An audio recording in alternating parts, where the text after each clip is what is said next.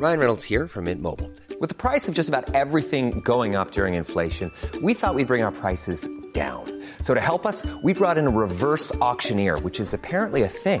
Mint Mobile unlimited premium wireless. Have to get 30, 30, bit to get 30, bit to get 20, 20, 20, bit to get 20, 20, bit to get 15, 15, 15, 15 just 15 bucks a month. So, Give it a try at mintmobile.com slash switch. $45 upfront for three months plus taxes and fees. Promo for new customers for limited time. Unlimited more than 40 gigabytes per month. Slows. Full terms at mintmobile.com. Welcome to this date in weather history for Monday, July 13th. I'm AccuWeather.com's Evan Myers. The year 1816 featured unprecedented cold conditions throughout the United States and Europe. The key cause was the eruption of Indonesia's Mount Tambora in April of 1815, the largest volcanic explosion in recorded history. Mount Tambora ejected so much ash and aerosols into the atmosphere that the sky darkened and the sun was blocked from view in many places around the world that year. The eruptions killed up to 100,000 people, some immediately from the blast and tens of thousands of others as a result of starvation and resulting crop failures and disease in the region.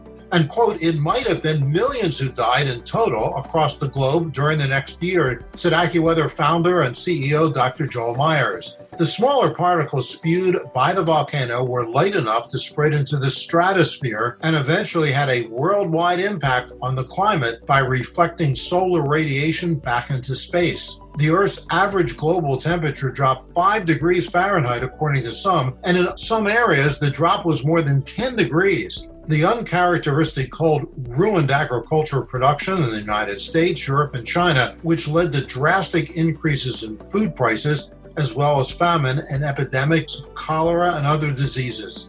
The U.S. consisted of just 18 states in 1816, and five were in New England, which the area was just devastated by the frigid temperatures and also the lack of food. Frost throughout May killed crops in several Northeast states, Snow fell in June in wide areas from New York to Maine, and heavy frost and ice storms occurred as late as July in parts of New England. There were freezing temperatures in all 12 months of the year in New England, and many of the crops failed completely, causing famine and triggering a western migration from New England where there was a depression and starvation.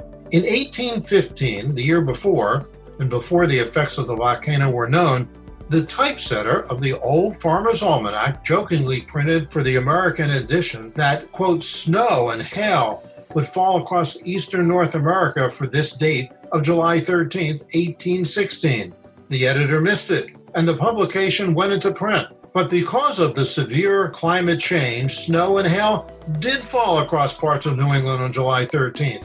Even though later editions of the almanac had the correct forecast in place, those who received the earlier editions swore by the almanac for the rest of their lives. And that's what happened on July 13th. Be sure to tune in tomorrow for a brand new episode and find out what happened on this date in weather history.